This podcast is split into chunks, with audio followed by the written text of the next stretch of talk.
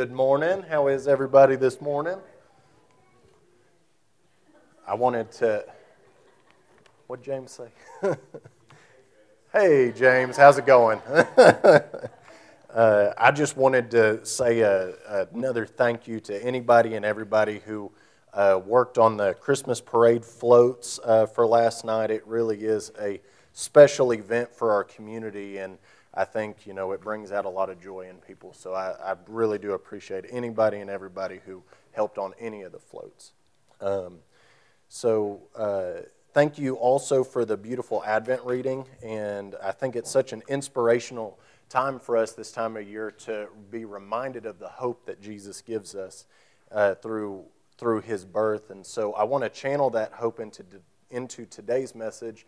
Um, this message this morning is titled The New You, and we will be reading uh, Ephesians chapter 4, verses uh, 20 through 24. If you'd please stand for the reading of God's Word.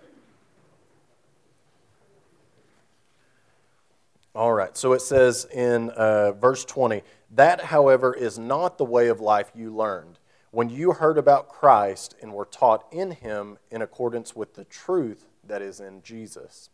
You were taught, with regard to your former way of life, to put off your old self, which is being corrupted by its deceitful desires, to be made new in the attitude of your mind, and to put on the new self, created to be like God in true righteousness and holiness. Will you please pray with me? Dear Lord, we thank you for this day and the very many blessings that you've given us. Thank you for sending your Son to be born among us as we celebrate him at this time of year. I pray that you help us shed our old selves and put on the new selves that you have for us. We give you all the glory, all the honor, and all the praise. In Jesus' name we pray. Amen. Thank you. You may be seated. So, I know I may be jumping the gun a little bit on this, um, but I think it's really important um, for my sermon this morning. And so uh, I'm going to ask a few questions, and I'm going to need a little cooperation from the congregation. So if uh, please raise your hand if anything from these next questions uh, relates to you. So, who here has heard of a New Year's resolution?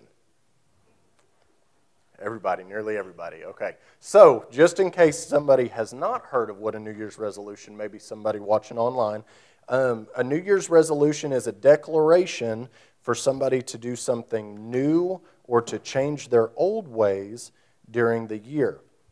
This may be changing your eating habits, exercise, controlling anger, or drinking. These may be emotional based, addiction based, spiritual based, or physical based. So now that we know a little bit more about what these resolutions are, I want you to raise your hand for these next set of questions and keep your hand raised until we get to the end. So, um, who here has tried a New Year's resolution in the past? Who here had a New Year's resolution this year? If you put their hands down. Who here completed their New Year's resolution this year? I did not. So, congratulations to those who did, but uh, it seems like the vast majority of you are with me in not completing this New Year's resolution. And, and that's okay. That's okay. Don't feel bad. Um, so, you see, the New Year's resolutions usually don't get conquered in a short period of time. Usually, these take extended periods of time and sometimes the entire year. In the scripture that we read, the Apostle, Paul contradicts this. He does something that is kind of frustrating to a lot of us. In a matter of 10 words, he says, Put off your old self and put on the new self. He implies that, this, that we are to easily shed off our old self and easily put on a new self. And I don't know about you, but this seems very difficult to me, similar to some of these New Year resolutions. Paul makes it sound like this is a light switch command. And don't get me wrong, I wholeheartedly believe that we should follow these instructions, but for some of us, this takes a longer process than others. So, for those of you that are in the same boat as me in this long process, I would like to share some more scripture to give you some hope. In Jeremiah chapter 29, verse 11, it says, For I know the plans I have for you, declares the Lord plans to prosper you and not to harm you, plans to give you hope in a future. In this scripture, we can be enlightened by the fact that God has already mapped out his plan for us. So if right now you're struggling, it's okay. God is trying to teach you something and prepare you for the future that he has in store for you. And the struggle is not to harm you, as it directly tells us this in the verse. God does not intend to harm us. But sometimes we have to go through these little valleys until we are ready for the blessings that God has for our lives. And sometimes, and I'm sure many of us can agree with me on this, but sometimes this isn't a little valley. Sometimes it's a deep trench, and sometimes it's not over quickly. Sometimes we are the ones keeping ourselves in these trenches by the choices we are making in our actions. I do believe there are times that we may delay our blessings that God has for us. And as I prayed over this and I thought to myself, I said, surely there is some scripture to help guide us in this. I found some wisdom from Moses in Deuteronomy chapter 20. In chapter 20, Moses is giving guidance to God's people on what to do before and during a war. And it says in verse 19, he advises his people on what to do when you lay siege upon a city. Now, to lay siege upon a city means that you have to block off all of the entrances and exits. You're basically surrounding the enemy and forcing them to bunker down into their forts and into their cities or castles. You're basically trying to cut off the supply chain to that city. So once you block all the entrances and the exits, you wait out until the enemy runs out of food and supplies for them to either come out and fight you or for them to sim- simply surrender. So, in Deuteronomy chapter 20, verse 19, Moses tells us when you lay siege to a city for a long time, fighting against it to capture it, do not destroy its trees by putting an axe to them, because you can eat the fruit from these trees. It says, it says, Do not cut them down. Are these trees people that you should besiege them? You see, a lot of us, like this New Year's resolution, we're fighting these inner demons that we've been at siege with for a long time. Some of us have been fighting this siege for our entire life. So long it seems like the enemy is not going to give up. But some of us are hurting ourselves by cutting down the fruit trees that God has provided for us. Moses tells us not to cut down these trees when we are at siege because God is the one who has put these trees in place for us. You see, it tells us from the very beginning in Genesis chapter 1 on the third day of this world's creation, God said, Let the land produce vegetation. And the same vegetation that God declared is the same vegetation of fruit trees that is providing for you during your siege. And I would like to pair this with Jeremiah 29 11. It says, These fruit, or these fruit trees are not also to provide for you now, but they're also to provide for your future. Stop cutting down the trees that are providing for your future. If you are going through this long siege, I ask that you look around and find the fruit trees God is providing for you. These may be people put in your life, it may be this church, but don't get discouraged during your siege. Excuse me. I want to encourage you, whether New Year's resolution or a siege that you've been fighting your entire life. See, I too have been at a siege my entire life with my parents' divorce. Maybe one day I'll get over it, but I don't know. But what I can tell you is that I am blessed with all of the fruit trees that God has provided in my life. And that's each and every one in this church and the family that God's put in my life due to this siege. Not only this, but uh, Moses also tells us in verse 20 that we are to cut down the non bearing trees during the siege. In verse 20, it says, However, you may cut down trees that are not fruit bearing and use them to build siege works until the city you are at war with falls. You know why? Because these trees are in your way. There are some people, places, things, and habits that we need to cut out of our lives. You see, we can have hope during our siege because whether the fruit bearing or non bearing, God has placed these trees in our lives. And even when we are to cut down the non fruit bearing trees, Moses tells us that we can still use them for siege works.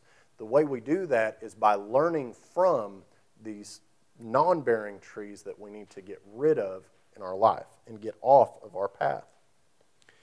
You see, he tells us in Jeremiah 29 11 that he knows the plans he has for us. He knows exactly what trees he has put where in your life. So we can have hope to put on the new self that the Apostle Paul tells us. But I've got some more good news for you to give you some more hope. You see, the reason God can tell us He knows the plans He has for us is because He knows us. He knows more about us than we will ever know. Earlier in the book of Jeremiah, he tells the young prophet in, verse, in chapter 1, verse 5 Before I formed you in the womb, I knew you. Before you were born, I set you apart. I appointed you as a prophet to the nations. He's telling you this as well. Before he formed you on the third day of this world in Genesis, he knew the trees he needed to place in your life the fruit and non bearing trees. Before he formed you, he knew the siege that you would be going through right now. Before he formed you, he knew the plans he had for you now and in your future. Before he formed you, he knew you. He knew your potential. He knew you would or will conquer the siege. He knew you. So I'm going to contradict the Apostle Paul for just a minute because I don't want you to be the new you. See, I think some people may have had this title mistaken because it's not new as in a new car or a new house. You see, when I was growing up, my mom would tell me, Don't eat in my car because it's new. You know what we did about a month later? We were eating in the car. And that the reason being is now it's not new, it's old. So I don't want us to be a new us. What the title of this sermon is, is actually the new you. The new you that God knew before He created this world, the new you that was known before all of creation. The future self you imagine and the potential that you are trying to reach, God already knows it. It's right there in verse 5 when He says, I knew you.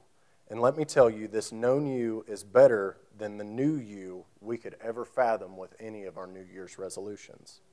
It doesn't take and the good part also about this new you is it doesn't take a siege, it doesn't take a war, it doesn't take a lifetime, it doesn't take a New Year's resolution because getting to the known you just takes your belief in our Savior.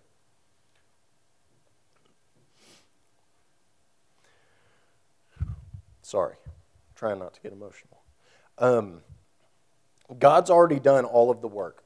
He's already wrote the scripture, and that's why Paul tells us to easily put off the old self and put on the new self so easily in Ephesians, is because this new self is already known. This new self is a decision that we have to make. And once you believe in the known you, the known you that God had before this world, I promise you, you will be able to conquer any siege that you have in your life. In having the hope that you are a child of God, knowing that He has your life in His hands and He's already paved your path. Church, will you please stand with me? There's one more verse that I would like to read for you this morning, and we're about to have a song of invitation, and I want this verse to, to sink into to your hearts and, in figuring out this new you. Matthew chapter 7, verse 21 through 23 says, Not everyone who says to me, Lord, Lord, will enter the kingdom of heaven, but only the one who does the will of my Father who is in heaven. Many will say to me on that day, Lord, Lord, did we not prophesy in your name? Then I will simply tell them, I never knew you. Away from me, you evildoers. Church, I'm sharing this with you because if we are to keep chopping down the fruit bearing trees in our life, and if we are to not put off the old self and put on the known self, we too will never get to the known us. We will stay at siege for the rest of our days until the Lord tells us he never knew us. If we don't make that decision to believe in the known you God has made you to be, we too will be told, I never knew you. I don't tell you this out of fear, but out of hope for your decision. Please don't stand there and never find out what the known you is like. Will you please bow your head and pray with me? Dear Lord, we thank you for this day and we thank you for the very many blessings that you've given us, dear God. Just please let your message sink into the hearts of our congregation and our community. I pray that we reach out and seek out the known us that you have for us, the, the us that you knew in the beginning of time. I pray that you let this known us conquer any siege that we have in our lives, dear God. I pray that you give us the strength, the wisdom, and the guidance and the hope from your Son coming amongst us in this Advent season to get to this known us.